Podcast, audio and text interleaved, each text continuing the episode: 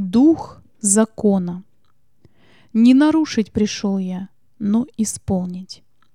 При таинственном сверкании молнии и грозных раскатах грома с Синая Христом был объявлен божественный закон. Слава Господня, подобно огню поедающему, покоилась на вершине горы. И от присутствия Божия трепетала земля. Весь народ в смирении, полный страха и ужаса, припал к земле и в немом благоговении внимал священным предписаниям закона.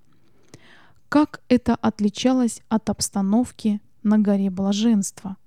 Под солнечным небом, в тишине, нарушаемой лишь пением птиц, Иисус излагал своим слушателям основы своего царства – Однако, говоря в тот день с народом словами, полными любви и сочувствия, он все же раскрывал перед ними основы того же самого закона, который он однажды возвестил с Синая. Годы долгого египетского рабства отрицательно сказались на Израиле, поэтому при обнародовании закона необходимо было показать ему могущество и величие Божие. Но несмотря на это, Бог все же открылся им как Бог любви. Господь пришел от Синая, открылся от Сиира, воссиял от горы Фарана и шел со тьмами святых, одесную его огонь закона. Истинно, Он любит народ, все святые Его в руке Твоей, и они припали к стопам Твоим, чтобы внимать словам Твоим. Господь открыл Моисею свою славу в замечательных словах, являющихся ценным наследием для всех времен – Господь, Господь, Бог человеколюбивый и милосердный, долготерпеливый и истинный, сохраняющий милость в тысячи родов, прощающий вину и преступление и грех. Закон, данный с горы Синай, выражал основы любви. Это был закон неба, объявленный всей земле. Он был дан через посредника и объявлен тем, сила которого может привести сердца людей в согласие с основами его закона. Цель, для которой был дан закон, Господь объявил Израилю, говоря, «И будете у меня людьми святыми». Однако Израиль не сумел постичь дух закона – Слишком часто их мнимое послушание состояло только в соблюдении внешних форм и церемоний без посвящения сердца величию любви.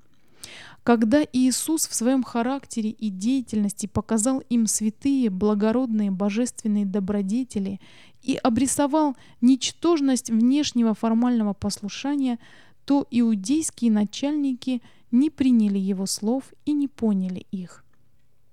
По их мнению, он слишком поверхностно относился к требованиям закона. А когда он стал изъяснять им истинный дух установленного Господом богослужения, то они, обращая внимание лишь на внешнюю сторону, обвинили его в нарушении закона. Слова Спасителя, произнесенные совершенно спокойно, были настолько серьезны и исполнены силы, что тронули толпу. Собравшиеся напрасно ожидали, что он повторит мертвые предания и требования раввинов. Они были поражены его речью, ибо он учил их как власть имеющий, а не как книжники. Фарисеи заметили разницу между их способом обучения и методом Христа. Они видели, что красота и чистота его истины производила на умы тихое, но глубокое впечатление – Небесная любовь и нежность Спасителя влекла к нему сердца людей. Книжники видели, что благодаря его учению все уроки, преподанные ими народу, теряют всякий смысл и целесообразность. Он разрушал преграду, которая так льстила их высокомерию и замкнутости. И они боялись, что если они это допустят, Иисус совершенно отвратит от них народ. Поэтому они с неприязнью следили за ним, надеясь при удобном случае возбудить против него недовольство в народе и через Синедрион добиться его осуждения и смерти. Иисус находился под постоянным наблюдением шпионов, которые при изложении им основ истинной праведности пустили ни на чем не основанный слух, будто его учение противоречит заповедям, данным на Синае. Между тем Христос не говорил ничего, что могло бы поколебать веру в религию и постановления, данные через Моисея, так как каждый луч божественного света, переданный народу израильскому его великим вождем, в действительности исходил от Христа. Хотя и в настоящее время многие думают, что Иисус пришел для того, чтобы изменить закон, Спаситель вполне определенно и ясно указывает на свое отношение к божественным заповедям. «Не думайте», — говорит он многотысячной толпе, собравшейся на склоне горы, «не думайте, что я пришел нарушить закон или пророков. Творец всего человечества, великий законодатель, объясняет здесь, что он вовсе не намерен устранить закон. Все в природе, от малейшей пылинки, освещенной солнечным лучом, до многочисленных миров в небесном пространстве, подчинено его закону. И от послушания ему зависит порядок и гармония во всей Вселенной – Наравне с законами природы имеются основы праведности и справедливости, руководящие жизнью всякого разумного существа, и от выполнения их зависит спокойствие и благосостояние миру. Ему подчиняются ангелы, и для сохранения согласия между небом и землей необходимо, чтобы и человек подчинялся требованиям божественных постановлений. Еще в Эдеме, при общем ликовании утренних звезд, когда все сыны Божии восклицали от радости, Христос познакомил человека с ними.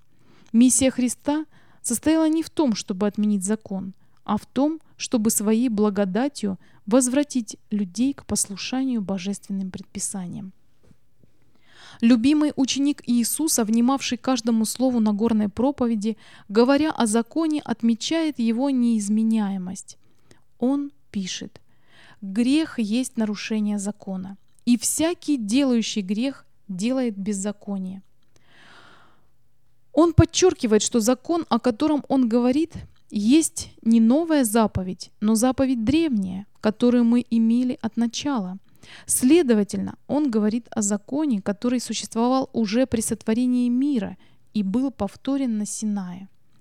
Говоря о законе, Иисус замечает, «Не нарушить пришел я, но исполнить».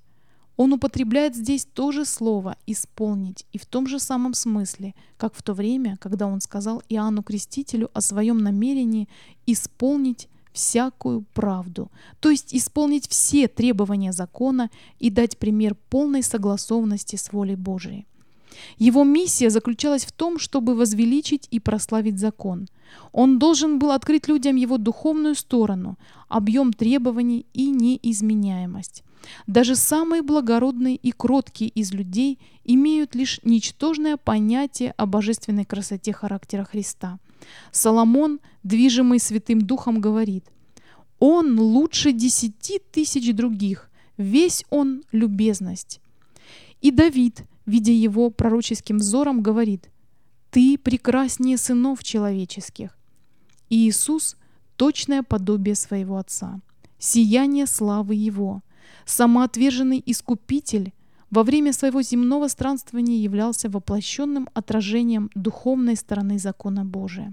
Своей жизнью он доказывал, что в основе закона лежат небесная любовь и христианские принципы. Иисус говорит, «Доколе не придет небо и земля, ни одна йота или ни одна черта не придет из закона, пока не исполнится все». Повинуясь закону, Спаситель показал его неизменяемый характер и доказал, что при помощи его благодати каждый потомок Адама может соблюдать его закон.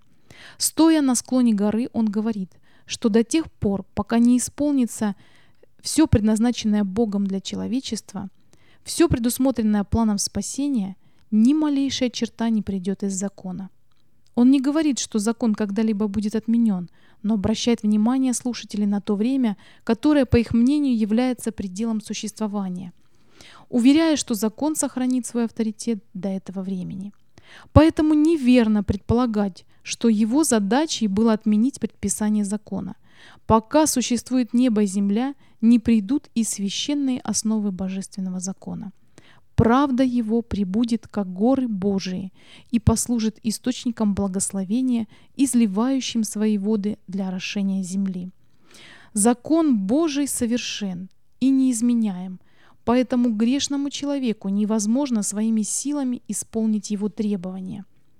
Но именно поэтому явился наш Спаситель.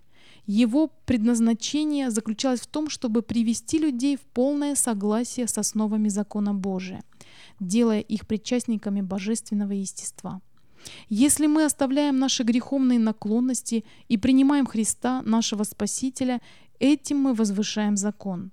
Апостол Павел спрашивает, «Итак, мы уничтожаем закон верою?» Никак, но закон утверждаем.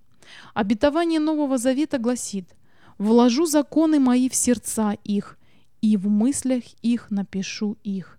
В то время как прообразы, указывавшие на Христа как на Агнца Божия, несущего грехи мира, заканчиваются со смертью Иисуса, основы правды и справедливости, выраженные в десяти заповедях, остаются неизменяемыми, подобно вечному владычеству Божию.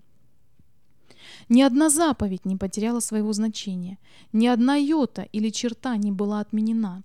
Эти правила жизни, которые как закон жизни были даны человеку в раю, останутся в силе и в вечном Царстве Божием. Когда на нашей земле снова будет райская жизнь, то все разумные существа будут послушны этому божественному закону любви. Навеки, Господи, Слово Твое! Все заповеди Его верны, тверды на веки и веки, основаны на истине и правоте. Издавна узнал я об откровениях Твоих, что Ты утвердил их навеки.